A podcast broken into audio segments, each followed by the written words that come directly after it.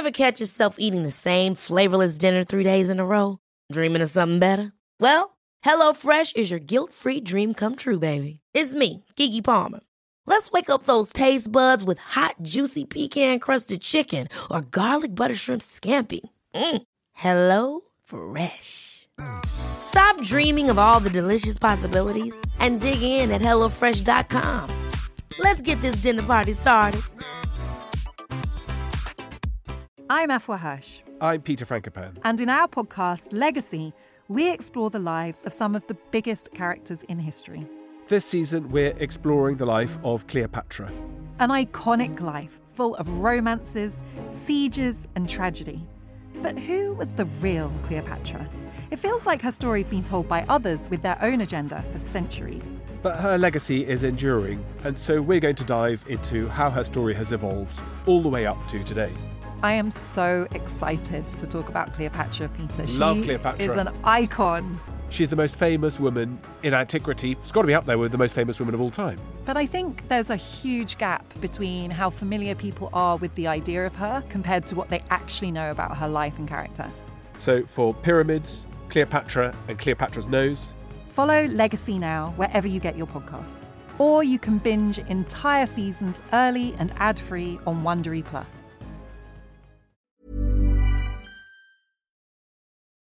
Hi, everybody. Welcome to Dan Snow's History Hit. 80 years ago, on the 15th of February 1942, General Percival surrendered Singapore to the Japanese army. A British crown colony had fallen in Asia. Winston Churchill called it the worst disaster and the largest capitulation in British military history. When he broadcast the news to the British people and the world, he said, I speak to you under the shadow of a heavy and far reaching military defeat. Singapore has fallen. Churchill's doctor said the fall of Singapore stupefied the Prime Minister. He felt it was a disgrace. It left a scar on his mind. He describes him months later, unable to dry himself after coming out of a bath, sitting in a funk, and he simply said, I cannot get over Singapore. In some ways, Churchill was right. Singapore was the largest British military disaster in history. It dwarfs, for example, the forces that surrendered at Yorktown to George Washington and the French. Whenever I'm reading about Singapore, it occurs to me that people often think that the British Empire died slowly and in a kind of organized fashion in the late 1940s, the 1950s, and 60s, that it didn't have that moment of military collapse and defeat that you see with other imperial powers. But in a way, it did. In 1941 1942, in Hong Kong, Malaya, Singapore, Burma, Borneo, yes, although the British returned to these places at the end of the war, they were driven out of their colonies, catastrophically defeated, and it was a blow from which I think the British never really recovered. This podcast is broadcast on the 80th anniversary of the guns falling silent at Singapore as the British garrison entered captivity. I'm going to tell you the story. I'm going to do one of my explainer episodes telling the story, but I'm also lucky enough to play some clips from an interview I did with Dr. William Frankland. Dr. Bill Frankland, he is simply one of the best, one of the best and most remarkable people I've ever interviewed. He died of COVID, sadly, in early 2020. He was 108 years old. He survived Japanese captivity. He worked on penicillin after the war with Fleming. He got flown to Iraq to tell Saddam Hussein to stop smoking. He published his final peer reviewed scientific paper in 2016 at the age of 104. As you'll hear him talking, you may hear the noise of my daughter, who was then about five or six years old, colouring at my feet, dropping her pens and pencils on the floor. And one of the proudest things in my house, a picture of my daughter with Dr. Bill Frankland. You can watch the interview I filmed and recorded with him on History Hit TV. You simply follow the link in the description of this podcast. You click on that, it will take you through. You get two weeks free. And then for a very small subscription, less than a smart cappuccino every month, you get the world's best history channel, all the documentaries like the one of Bill Frankland, and you also get thousands of podcasts all without the ads as well. So check out History Hit TV. I'm currently in the Southern Ocean on the way to Antarctica for another series of documentaries that you'll see on History Hit TV. And check out our social channels as well for all our exciting Shackleton stuff. But in the meantime, folks, this is the story of the fall of Singapore with me, and more importantly, Dr. Bill Frankland. Enjoy.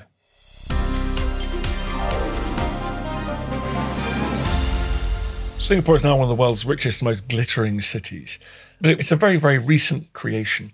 Singapore is a small island. It's separated by a small stretch of water from the southern tip of Southeast Asia. In fact, the most southerly point of the whole of Asia. All ships have to go round Singapore to get from the South China Sea, to get from the east into the Indian Ocean and the west. It is the great artery of global shipping. Now, in the early 19th century, the British needed a base in this part of the world. They needed to break the Dutch stranglehold on the area. They had a slightly rubbish base on Sumatra on the Indian Ocean coast there, but they were scouting about for a place where they could build a safe haven on this vital artery. And a man called Sir Stamford Raffles landed on the island of Singapore in 1818 and established a trading post there. At the time, there was a small fishing village there, really nothing much bigger, of 150 Malay and Chinese people living on the island. Singapore is an island up 27 miles at its widest points of a vaguely diamond shape. To the north is the Strait of Johor. At its narrowest point to mainland Asia, 600 meters. At its widest, around five. Back in the 1940s, there was a causeway at that narrowest point. The coast of Singapore is dotted with mangrove swamps and creeks. Much of the island was covered in jungle. There were reservoirs in the high ground in the center of the island. They would be important. 17 million gallons daily were provided for a population in 1941 about half a million people. Why does Singapore matter? Why do we hear so much about Singapore? Well, it was, as I said, essential stop off point on the traditional trading route between East and West. But Singapore had taken on increased importance after the First World War. Singapore represents a kind of unusual moment in British naval strategy, a moment that shows that British naval power was finally declining after centuries of predominance. Japan was on the rise in Asia.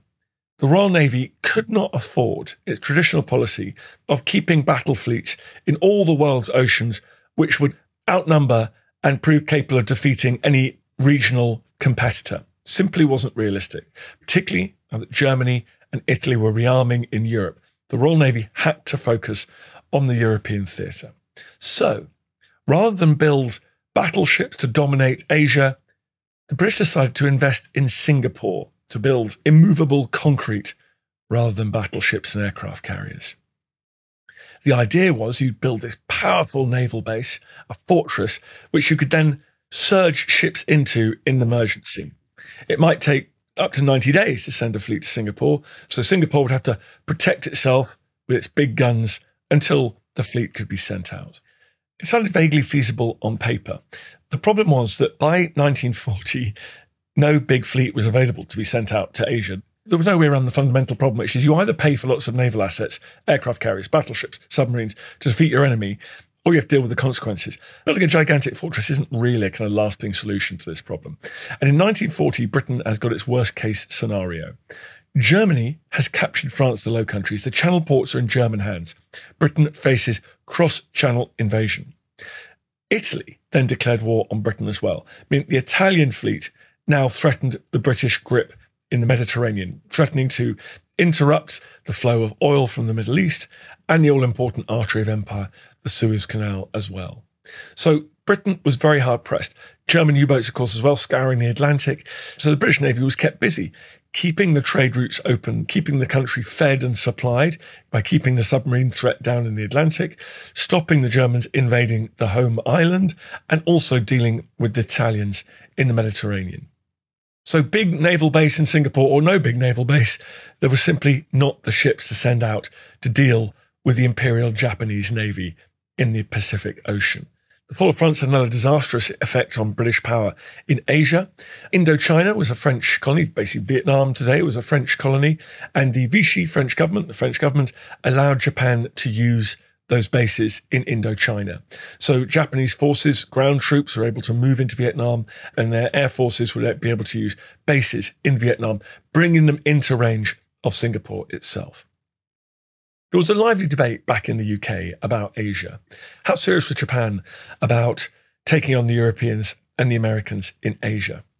Well, back in December, I recorded an 80th anniversary explainer pod of Pearl Harbor. So you might want to go back and listen to that. That sort of tells you about Japanese decision making at this vital point of the war. But it's fair to say that in the UK, well, we think it's fair that Churchill, on the whole, was in favour of starving the East of resources. Local commanders were begging for more aircraft, trained men, tanks, armoured vehicles. On the whole, Churchill was probably more interested in North Africa and the European theatre at this point. As a result, the British in Malaya and Singapore had no tanks. They had two divisions of Indian Army troops, one division of Australian troops. They did not have enough big, heavy guns.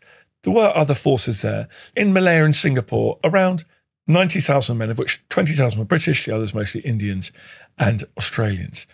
These units hadn't trained together, they hadn't been in Malaya for very long. They didn't know the jungle. They weren't used to fighting the jungle. They weren't trained for jungle warfare. The Indian troops, particularly, were very recently recruited and very poorly trained indeed. There was very little training for anti tank work.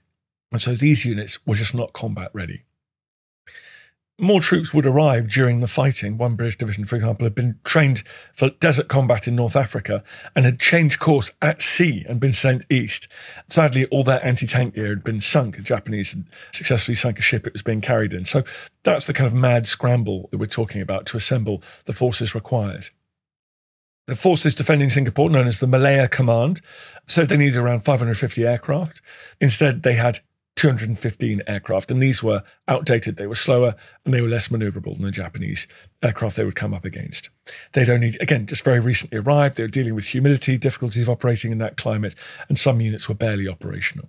In charge of this British effort to protect their possessions in Southeast Asia was a man called Lieutenant General Arthur Percival. Now, I don't want to be judgmental. I don't want to be body shaming, but just picture, if you will, the kind of granite jawed, square shouldered legend who could lead a force like this in a tough jungle fight and deal with the battle trained veterans of the Imperial Japanese Army. Just picture that guy and now think of the opposite. Arthur Percival looks like a scrawny kid who would get his snack money stolen when he goes to scouts in the evening. He'd been a great staff officer, he was a great organizer, great, great organizing logistics and things. And one of his jobs, in fact, had been to make a very scholarly study of Singapore's vulnerability to an attack over land down the Malay Peninsula. But he'd never held high command before April 1941. He was now the officer in charge of British forces in Malaya and Singapore. He didn't have a glittering list of subordinates. So every time I read that in history books, I'm always struck by the fact that, you know, victory has a thousand fathers. Everyone's a genius in victory. Defeat's an orphan. Everyone was incompetent and foolish. That always strikes me as people writing with such hindsight. Of course, no one emerges from this campaign with reputation intact. There are examples of people like Major General Keith Simmons, who was in charge of the fortress at Singapore, the actual fortress itself. And he said that no landward defences should be built as it would impact morale. So maybe some of them do deserve a little bit of the criticism they get.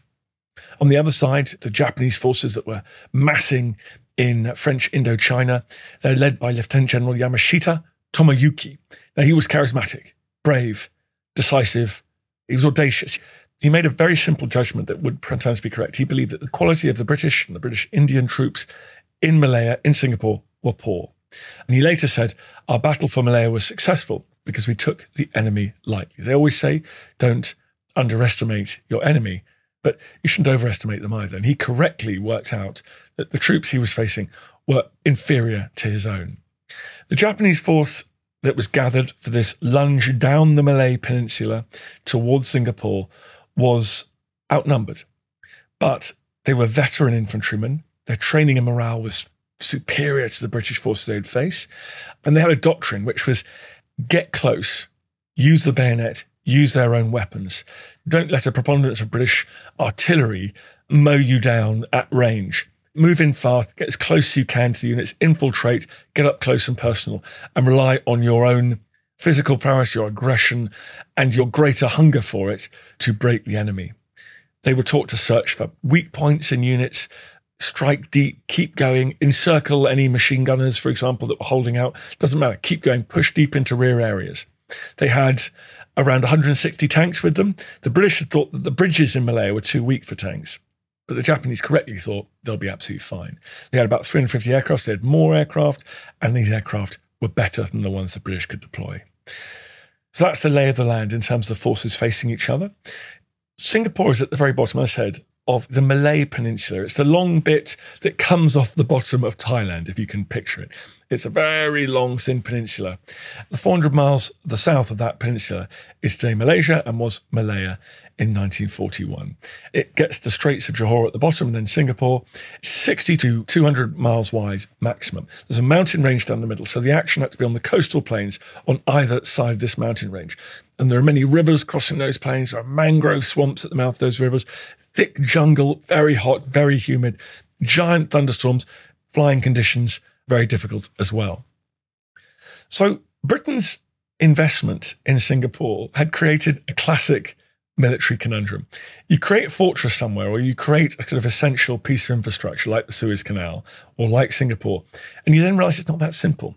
Because to defend that very valuable thing you've created, you have to seize territory and push out defenses either side of it. And so the whole point of building Singapore was this as a kind of impregnable island. But really, all the military planners knew that to defend it, you had to build defences way up this Malay peninsula.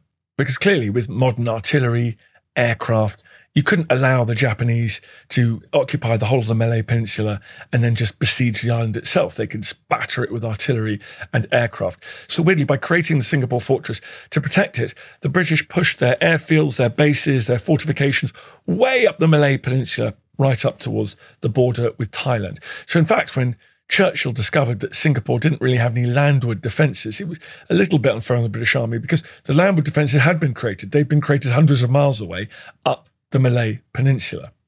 So by the end of 1941, the British had built themselves a real house of cards. They had a hugely powerful and expensive naval base without an adequate fleet to be sent to it. To protect that naval base, they built a series of airfields which contained planes that were largely obsolete. And to guard those airfields, they positioned huge numbers of troops way up the Malay Peninsula of insufficient quality. The stage was set for catastrophe. As I explained in the Pearl Harbor podcast back in December of last year, the Japanese had a strategy encompassing the whole of the South China Sea and the Pacific Ocean. This was one important theatre of it. Their plan was to violate Thailand's neutrality, land on this long peninsula, then cross the border into Malaya. They thought about a train in jungles. They wanted the jungle to be an ally. They trained some of their infantry in jungle warfare. Their plan was to move fast down the peninsula. They knew their greatest advantage was that their plan was so bold that the British never thought that they would try it. So, on the 4th of December, days before the outbreak of hostilities, days before Pearl Harbor, a 19 ship convoy left French Indochina. They were heading across the Gulf of Thailand.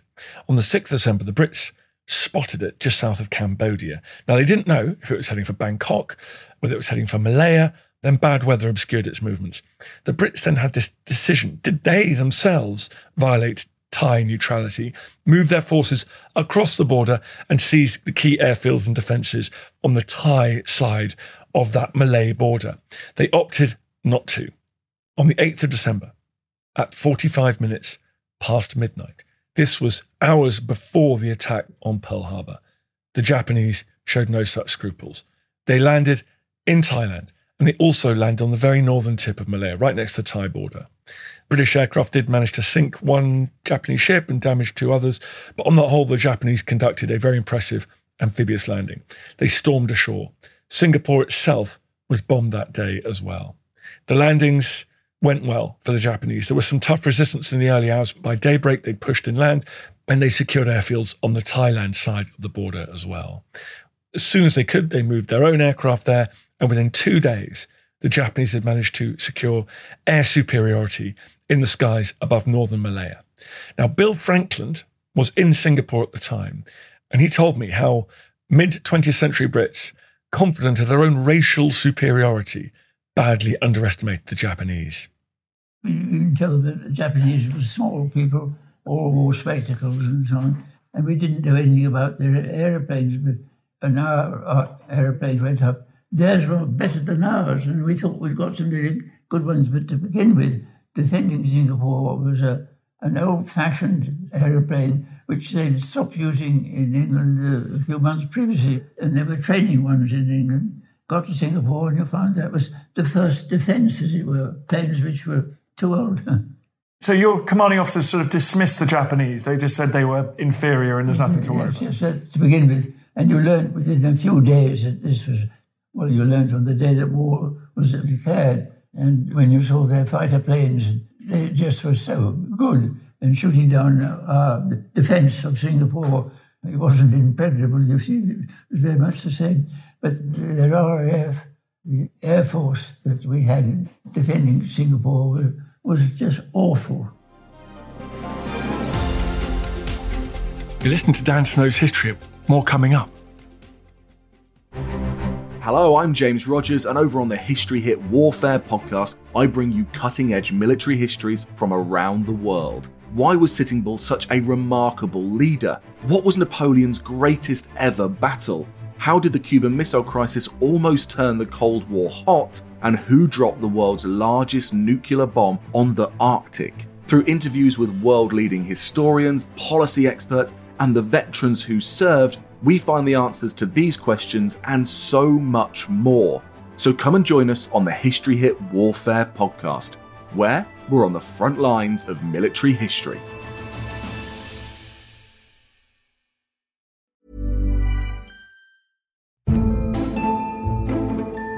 American politics are all struggle and strategy, passion and persuasion, and so much scandal.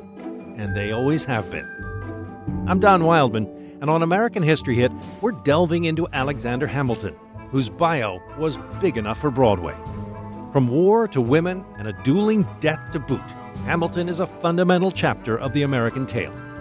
Join me and a cast of worldly experts to meet the real Alexander Hamilton on American History Hit wherever you get your podcasts. There's never been a faster or easier way to start your weight loss journey than with PlushCare. PlushCare accepts most insurance plans and gives you online access to board-certified physicians who can prescribe FDA-approved weight loss medications like Wegovy and Zepbound for those who qualify. Take charge of your health and speak with a board-certified physician about a weight loss plan that's right for you. Get started today at plushcare.com slash weight loss. That's plushcare.com slash weight loss. Plushcare.com slash weight loss.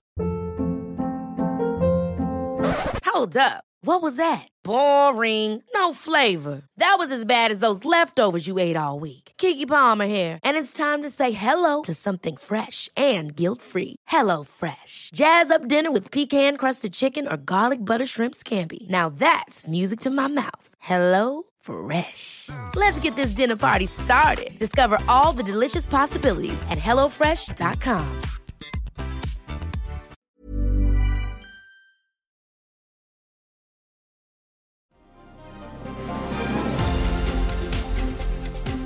Just like the USA, Britain was now involved in a great war in Asia against the Japanese Empire.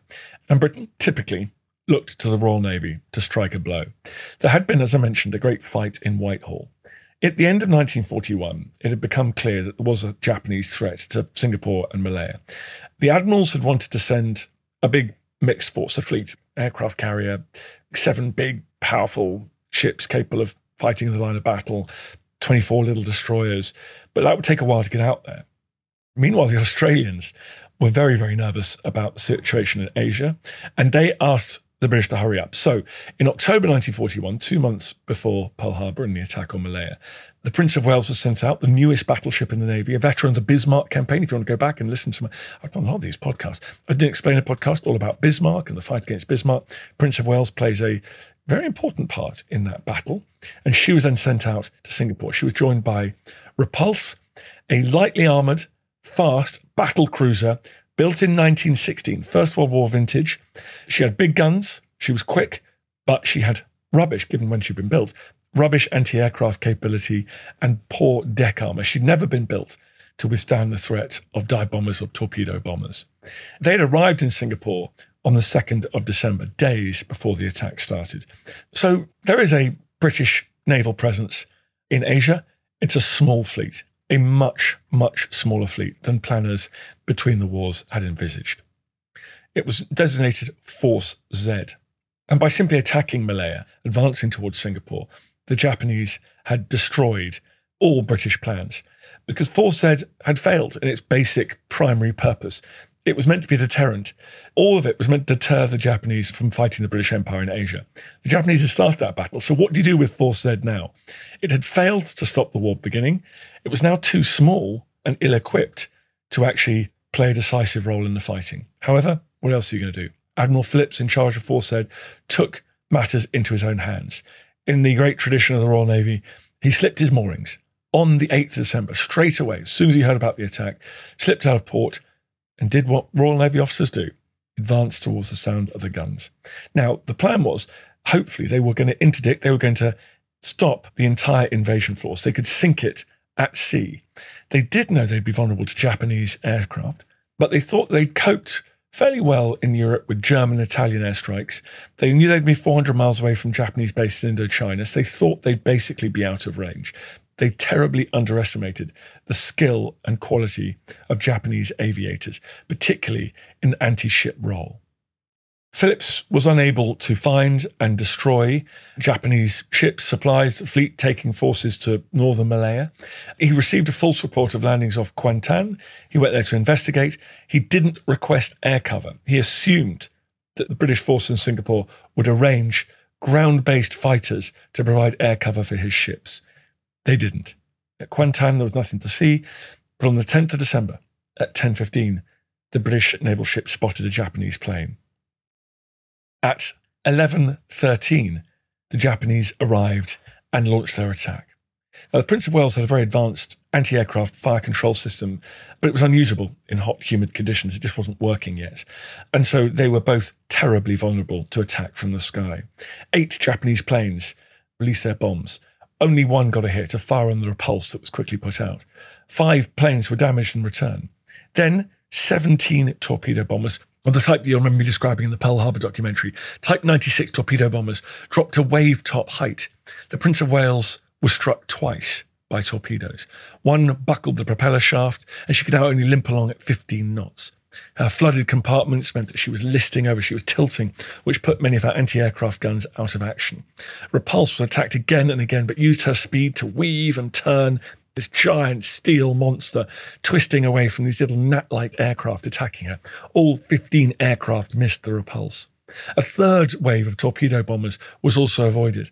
But then, repulse was struck by a wave of 20 aircraft who attacked from both sides in a pincer. She was hit four times along her starboard side and sank almost instantly. The limping Prince of Wales was hit again and again, and at 1320, she heeled to port and capsized. It's such a gigantic moment in British and naval history. It really has come to symbolize the end of the era of big gun battleships, the end of the era that begins in the 16th century when the King of Scotland or, or Henry VIII put guns on wooden ships, and ships go from being convenient platforms for men to fight each other at sea to artillery platforms at sea. This moment in December 1941 is the end of that era. It's the first time two powerful battleships, one of them pretty much the newest battleship launched in the world, steaming in the open sea, were destroyed by aircraft. It was the end of British sea power in Asia, and actually it was the beginning of the end of Singapore itself. The Navy had failed to protect Singapore. The Air Force had been terribly depleted already. It was now up to the Army to protect Singapore, and it was going badly. The best defended position in northern Malaya was a place called Jitra. On the 12th of December, one battalion, so maybe 800 men, say, of Japanese infantry attacked several times their number of British and Indian troops. In terrible rain, awful conditions, the Japanese flanked the force, they turned the flanks, they found ways around the defences and attacked from behind the entire Indian 11th Division panicked and dashed south. It was one of the worst defeats for a British force in the whole of the Second World War. You won't have heard of it, and that's why, folks. The Japanese kept their heels. They knew they could not give them time to recover. They kept going. They battered them every time they tried to stop. I asked Bill Frankland when he thought he might be in big trouble. They were coming down all the time, and I, I thought, even in the very early days, I'm going to not get out of this. Oh, really? Uh, oh, yes. And we didn't know then some of the atrocities that were happening and, and so on, but even so, everyone was defending, and a lot of civilians were coming down to Singapore. I was offered a lovely car for a nice girl, and she said, You can have it for a hundred pounds. I said, No, it's no use at all. I'm not going to buy it. So I, I was not gloomy, but factual. Uh, I just came down and no one stopped them. General Percival now had to make a decision whether he should deploy all his air power, desperately try and stabilize the situation in the north of this peninsula, in Malaya, or bring it south, husband his aircraft, and try and protect Singapore itself and protect the convoys that he hoped would bring in reinforcements and supplies. He decided on the latter.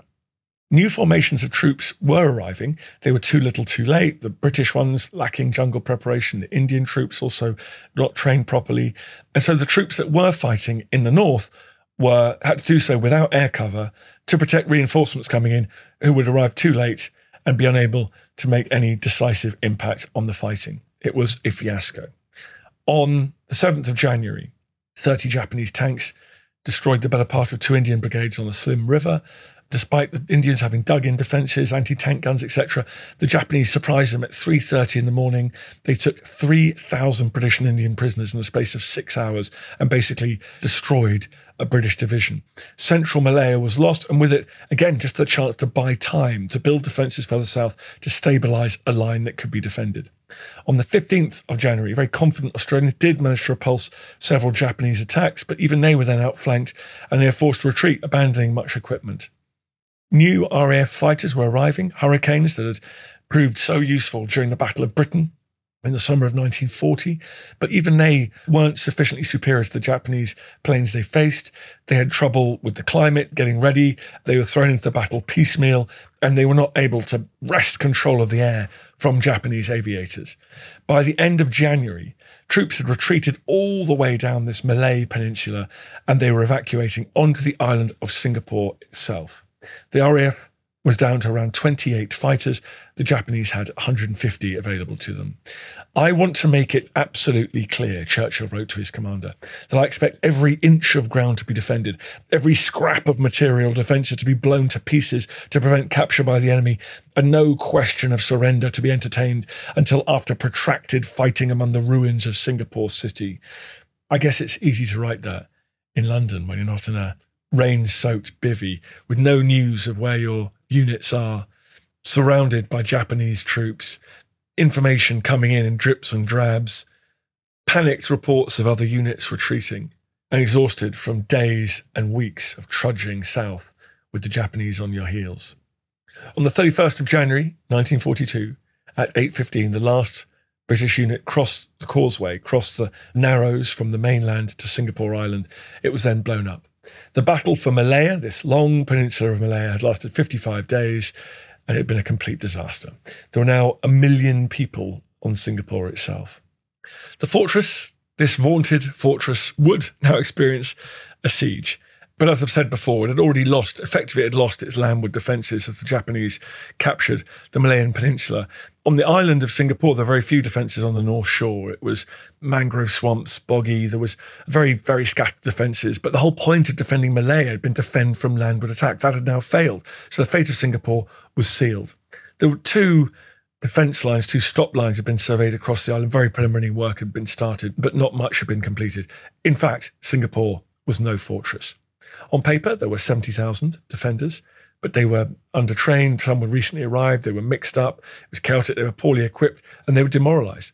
Percival had to protect 70 miles of the north coast from Japanese amphibious assault. Now, there's a, a great myth of Singapore, which there were the five big guns installed between the walls, huge 15 inch guns. And they were capable of sinking any approaching naval vessels coming to attack it by sea. And there's a big myth that, in fact, those guns were unable to be swung round and attack targets coming from the landward direction. That myth is actually not true. Four of the big guns were able to swing round. All six nine inch guns, nearly all six inch guns, they could all engage some targets in the north. The problem was that no one had really thought this scenario through. There was not proper fire control coordination. There wasn't a way of calling down that fire where it was most needed. And there was also a lack of the kind of anti infantry shells, high explosive shells, shells that detonate in the air and can destroy attacking infantry. There was a lack lack of those kind of shells. There were lots of armor piercing shells to deal with enemy ships approaching, but not the right kind of shells for Japanese infantry swarming across the beach. The Japanese had to make a decision. Where would they land on the north coast? They wanted to keep going before the Brits could rebalance themselves and create proper defences. They wanted to attack. After the fighting was over, Bill, in captivity, met a Japanese officer who told him all about the decision where to strike on the island. When I was actually a prisoner of war, a Japanese officer came along and he talked to me. And the day before they had come over from the mainland onto Singapore Island, he himself had come over to Singapore to see whether they should land where they were intending to. And he came back again. There are all these sort of little things you learn, learned afterwards. And he said, it's just swamps. And he met quite a few drunken troops. But he said, this is the place we're going to go and land. They did that successfully. The British blew up the bridge and so on, but the Japanese, and amazingly, I think it was three or four days, they mended it, and they just came over with tanks. This is another thing, you see, they used tanks even in the north of uh, Malaya. Well, there was one very good road from the north right to the south, and that's what they used bicycles and tanks. We said we couldn't do it. There's an assumption in military circles in this period that to attack successfully, you need a superiority of around three to one over the defenders. What's amazing about this campaign is that Yamashita, the Japanese, actually were outnumbered by the British.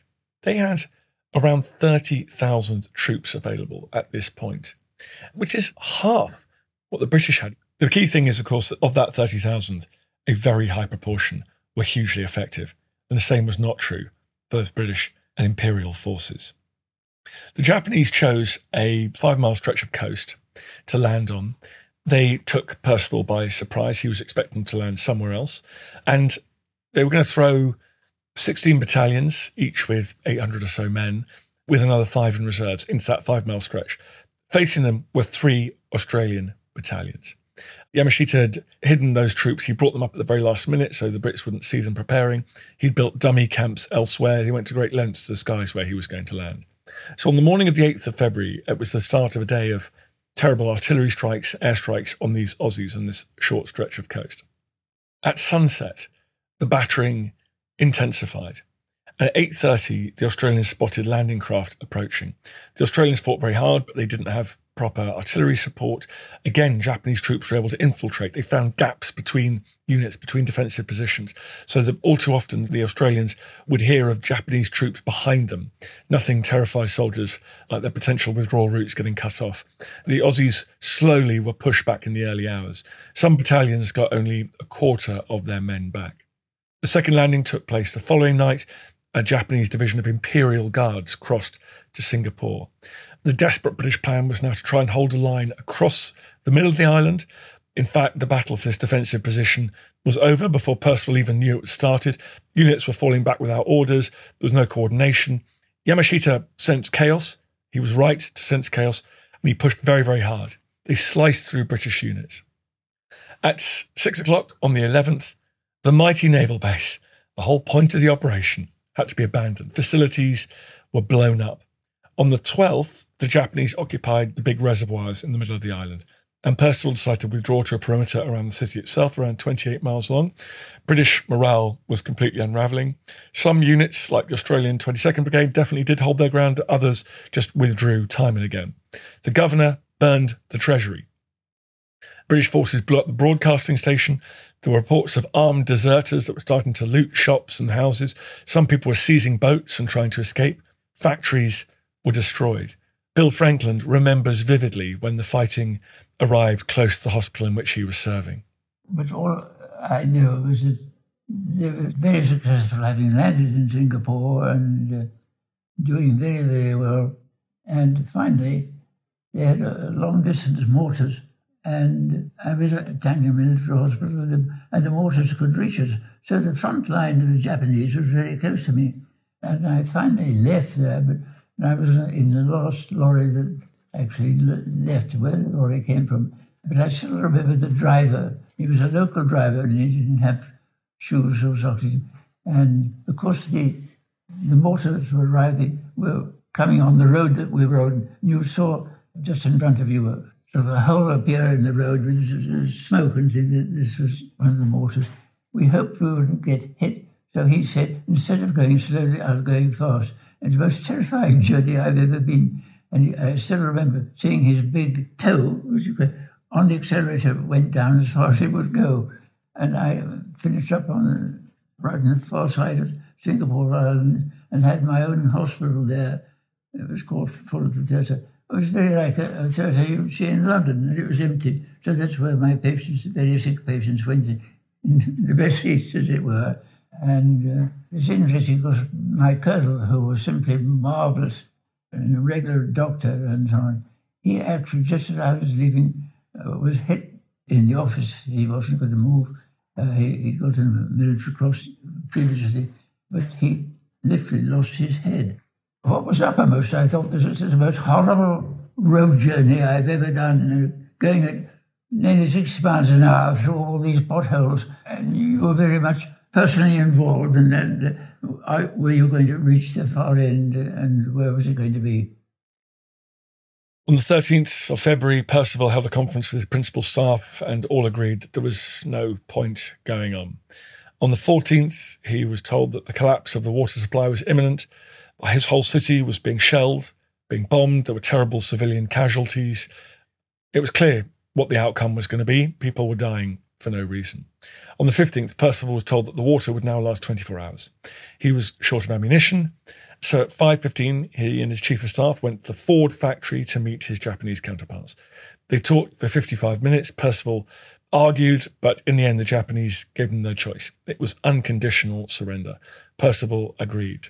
The firing stopped at 8.30 that night. It was the end of the greatest catastrophe in British military history. The whole thing had lasted 70 days. Bill told me about those last desperate hours and how he went into captivity.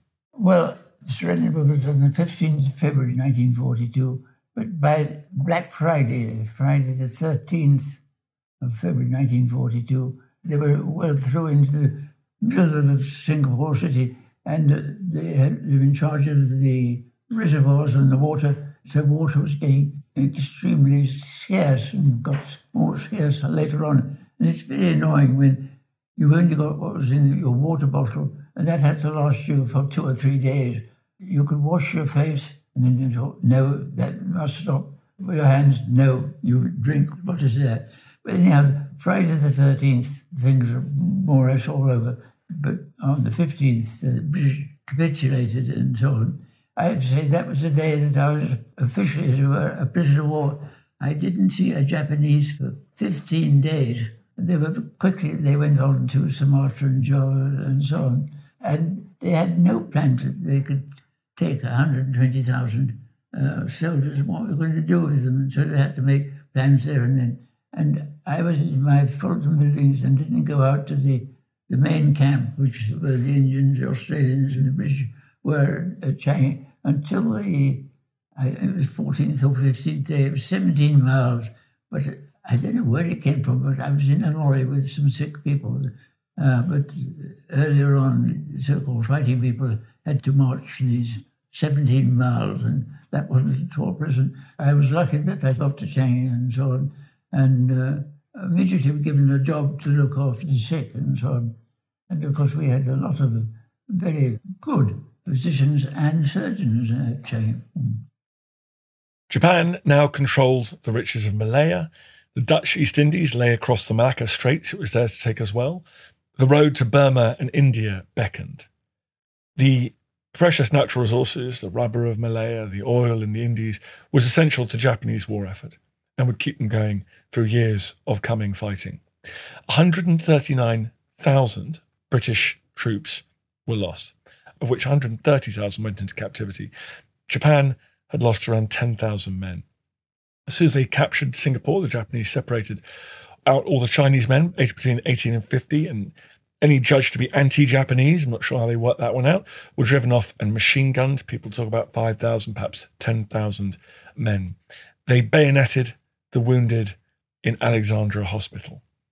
Captivity was horrifying for the prisoners of war. They were treated very brutally. Japanese military officers regarded people who surrendered as worthy of nothing but contempt. And so they despised their prisoners. Many of them were sent north to build a railway from Thailand into Burma. the infamous Burma Railway. That would supply a Japanese push up through Burma into India. Of the 60,000 men who were sent to work on that railway, 16,000 perished.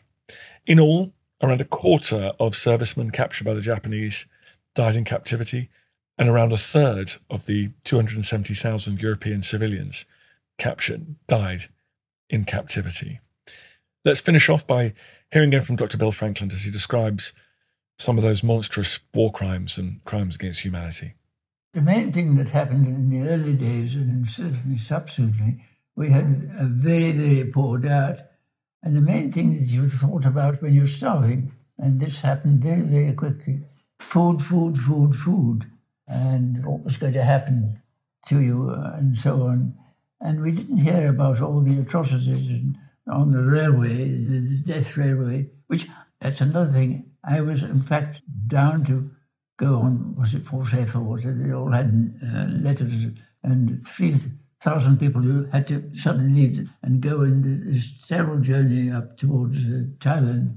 But it's only when the people came back down from the railway when it was all given up, we heard about all the atrocities. The other thing is, if you tried to escape, they said you would be shot. Although we were in prison, there was nothing to, to stop you trying to escape. First lot of five people tried to escape. Where were you going to go? Um, you had to cross the sea into Johor with jungle and tigers and things, and how could you live? Anyhow, they were all shot. And then about six months later, another five people came. Three of them were shot, and they got through onto the mainland there. But two of them were trying to get back to safety in the prisoner war camp. And one of them was slashed by a Japanese sword. The officers always had their family sword, and uh, it left his arm hanging useless with a little bit of skin. And he actually got back, and another one, how he got back to safety, I don't know. But Japanese looked upon him as someone that was very, very lucky, and he'd done the, the impossible thing, tried to escape, and there was only one answer to that shoot him. So I treated him, when I got him, he couldn't walk, he couldn't do anything, he was just a skeleton. But after two months, I finally said, in three days' time, you can go back to your unit, because he could walk then and so on. But what happened? Completely the awful Japanese police. One man came along, and he came along to me, as it were, and this man, as I was looking after, and he got hold of the man and he said, Go outside and dig your own grave. Well, he was too weak to do that, but they had brought with him a, a Sikh. There were six or seven Sikhs that had gone over to the Japanese. They were made to dig it. And then the next thing, the only thing that was granted that he could have the, uh, the padre for his last few days. So how we knew what was happening. The policeman said, you got seven Sikhs, and said, no, you can shoot this man.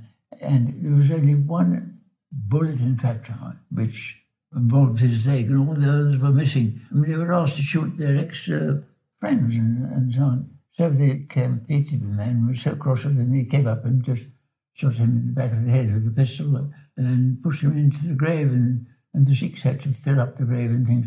So that was very personal as far as I was concerned, because when you've been with a man every day for two months, you get to know the man so well, and just when he's taken from you and just very, very near you, he's shot, these things are, are not very pleasant. That was Dr. Bill Frankland. As I mentioned at the beginning, he passed away at the very start of the COVID pandemic in 2020. It was an extraordinary privilege to have met him, and particularly, as I say, to have taken along my my young daughter as well. I'm sure she'll be able to tell people when she's 106 that she met someone who was at the fall of Singapore. Thank you very much for listening to this anniversary Explainer podcast. There'll be more coming up through the year. See you next time. I feel the history upon our shoulders. All this tradition of ours, our school history, our songs, this part of the history of our country, all were gone and finished. Thanks, folks, for listening to this episode of Dan Snow's History. As I say all the time, I love doing these podcasts. They are the best thing I do professionally. I feel very lucky to have you listening to them. If you fancied giving them a rating and review, obviously the best rating review possible would be ideal. It makes a big difference to us. I know it's a pain, but we'd really, really be grateful.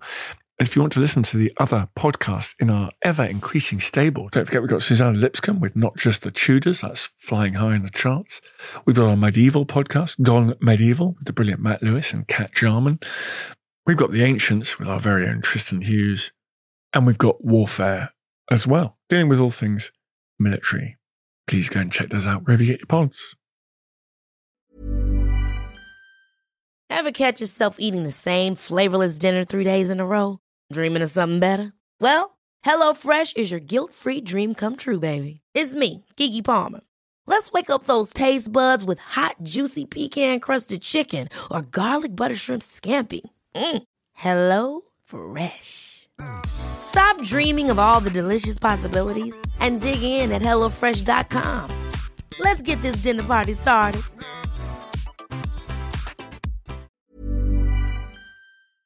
Thank you for listening to this episode of Dan Snow's History Hit. Please follow this show wherever you get your podcasts. It really helps us, and you'll be doing us a big favour. Don't forget, you can also listen to all of these podcasts ad free and watch hundreds of TV documentaries when you subscribe at historyhit.com slash subscribe. As a special gift, you can also get your first three months for just £1 a month when you use code Dan Snow at checkout.